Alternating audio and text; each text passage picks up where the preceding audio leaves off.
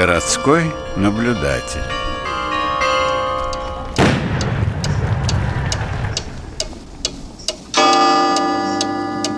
Всем добрый день, в студии ведущая Ирина Озерская. Мы продолжаем наш разговор об истории петербургской кухни под названием «Три века петербургской кухни». Рядом со мной в студии Радио России Санкт-Петербург находится исследователь петербургской кухни, организатор Петербургского ресторанного фестиваля, эксперт в сфере гостеприимства Станислав Смирнов. Добрый день, Станислав. Добрый день. В прошлый раз мы начали рассказ о расцвете петербургской кухни, остановились как раз на начале 19 века, и мы несколько таких важных моментов надо напомнить, что, по сути, старая русская кухня, объединившись где-то с французскими новшествами, и из этого конгломерата и появилась, собственно, петербургская кухня, в которую даже, может быть, что-то сейчас дошло, в которую мы представляем. Да, все верно. И мы как раз говорили о появлении 4 соусов главных, о реформе, о том, что поменялась подача, то есть французская подача, принятая в XVIII веке, когда все блюда выставлялись на стол одновременно, заменяется старым русским способом подачи с переменной блюд. Да, в одну перемену стали подавать одно блюдо. Первое, второе, третье, грубо говоря. Какие еще новшества коснулись в этот момент нашей кухни? Да, реформ было достаточно много, и реформы коснулись в том числе и таких исконно русских блюд, как пироги. Если раньше для приготовления пирогов использовалось ржаное кислое тесто, то благодаря французским шеф-поварам оно было заменено на дрожжевое слоеное из пшеничной муки. Кстати, они же ввели безопарный способ приготовления теста на прессованных дрожжах. И если раньше требовалось для того, чтобы тесто поднялось 10-12 часов, то теперь оно стало поспевать буквально за 2 часа. То есть этот способ до сих пор, в общем, этот способ до сих пор мы используем, да, и пироги из ржаного кислого теста сейчас уже практически никто не делает. Также французские кулинары обратили свое внимание и на закуску. Они сделали из закусок, наверное, такую самую специфичную особенность русского стола, и если в 18 веке преобладала немецкая форма подачи закусок, бутербродами так называемая, то теперь французы стали сервировать их на отдельном специальном столике и красиво оформляли каждый вид на особом блюде.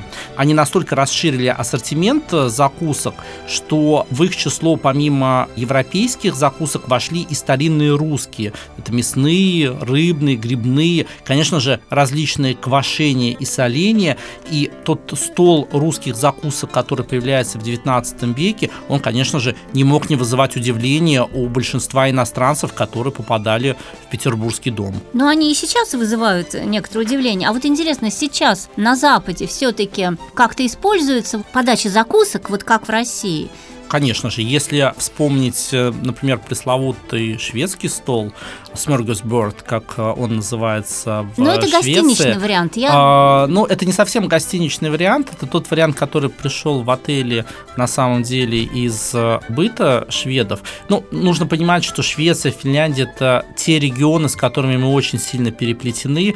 Но сегодня мы с вами уже находимся в 19 веке, и поэтому я предлагаю вернуться именно к нему и поговорить немножко про другой регион, про Францию, потому что Франция, конечно же, стала, наверное, самой главной страной, которая максимально сильно повлияла на петербургскую кухню. Кстати, именно французская школа ввела в рецепты блюд комбинированные продукты. Это знакомые нам винегреты, салаты, гарниры. И также появились точные дозировки. Мы с вами об этом говорили в одной из прошлых программ. Раньше в русской кухне не было понятия граммовки, не было четкого количество продуктов, которые нужно использовать для приготовления того или иного блюда. Но благодаря французам они появляются в русских кулинарных книгах.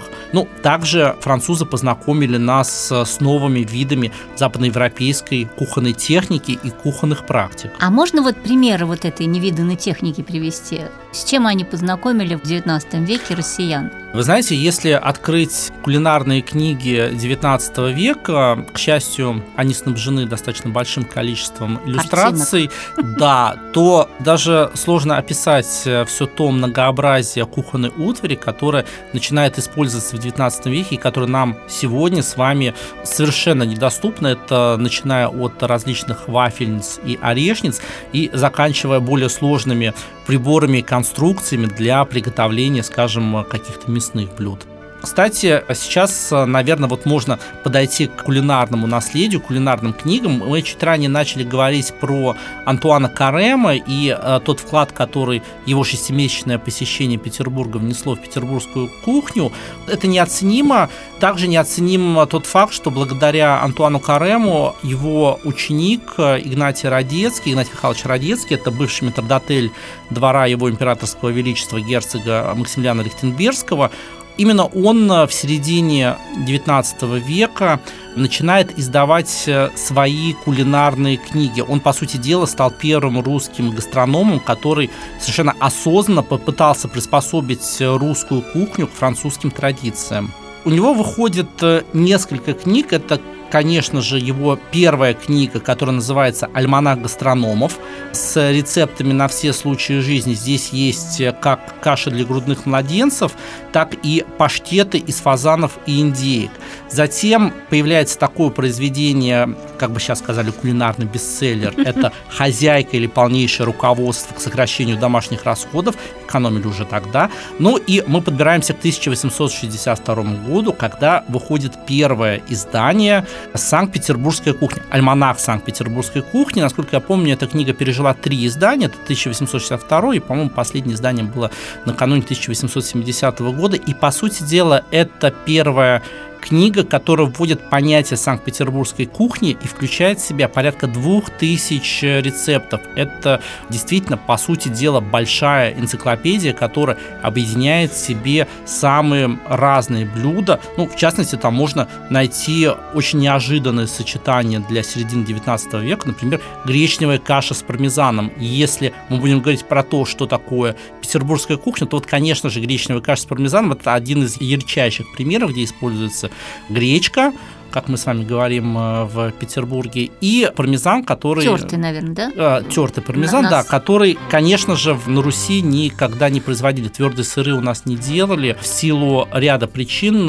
прежде всего в силу религиозных причин, потому что, как мы с вами знаем, для того, чтобы делать твердые сыры, нужно использовать сычужный жир из желудка теленка, а по религиозным соображениям на Руси запрещалось есть телят, но и тем более использовать какие бы то ни было части теленка для приготовления сыров. Поэтому твердые сыры на Руси никогда не делали. Делали рассольные, делали молодые сыры. Пармезан терли и просто сверху посыпали кашу? Точную рецептуру сейчас сказать не могу, надо залезть в Игнатия Радецкого и посмотреть. Просто вряд ли варили вместе с сыром. Нет, скорее всего, гречневую кашу посыпали, может быть, припаривали каким-то образом, может быть, доготавливали с пармезаном. Просто интересно попробовать. На самом деле, гречневая каша с пармезаном сегодня присутствует в достаточно большом количестве петербургских ресторанов, и очень приятно, что такая тема, как петербургская кухня, не только не забыта, но и сейчас переживает определенный ренессанс. А сейчас где-то можно найти книги Игнатия Радецкого, посмотреть вот эти энциклопедии, так скажем? Конечно, книги Игнатия Радецкого переиздаются в репринте. Немного тяжеловато будет читать с старой орфографией, но, тем не менее, все понятно. Богатое количество иллюстраций делает чтение не только интересным, но и достаточно увлекательным, когда вы начинаете пробираться через все то многообразие, разнообразие различных кухонной утвари. Только, я думаю, надо читать ее на сытый желудок. Ну, совершенно верно. Это такое чтение, которое увлечет вас не на один вечер. Напомню, что там порядка 2000 рецептов. Но сам Игнатий Михайлович так говорил об уникальности своего труда. Нужно понимать, что он тоже прекрасно понимал, что он делает достаточно важное дело для петербургской гастрономии. Здесь я позволю процитировать Радецкого. На русском языке множество поваренных книг, составленных почтенными хозяюшками и изданных господами московскими книготорговцами. Но нет ни одной книги в этом роде, написанной русским метрдотелем или кухмистером, который, изучив основательно свой предмет в юношеских летах, представил бы публике крайний результат своей опытности в поваренном искусстве. Автор этой книги едва не первый написавший самостоятельную русскую поваренную книгу, основываясь на собственной опытности, и все, что здесь описано, испробовано автором книги, который по ремеслу своему принадлежит к разряду людей, называемых французами «chef de cuisine», то есть главой или начальником кухни. Это пишет, собственно, Игнатий Радецкий, ученик Карема. А, кстати, вот в предисловии к «Альманаху гастрономов», теперь можно я процитирую, да, Игнатий Радецкий писал: «Здравомыслящий человек не отказывает прихотям своего вкуса, тем более, что в пище находим единственную роскошь, которая нас не утомляет целую жизнь». Прекрасные же слова. Что верно, то верно, да. Игнатий Михайлович издал несколько книг, и первым его трудом был «Альманах гастрономов», и здесь мы с вами находим рецепт уже достаточно популярного блюда, там оно появляется впервые, это котлеты пожарские. Дословно рецепт звучит как котлеты пожарские из кур натурально.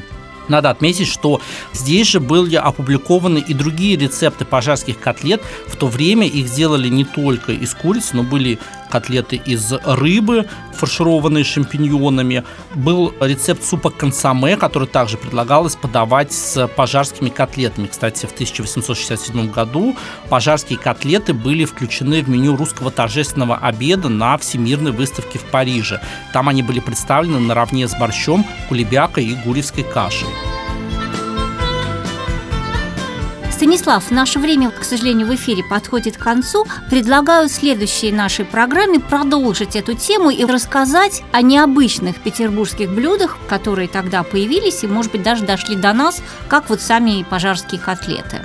Согласны? Конечно же.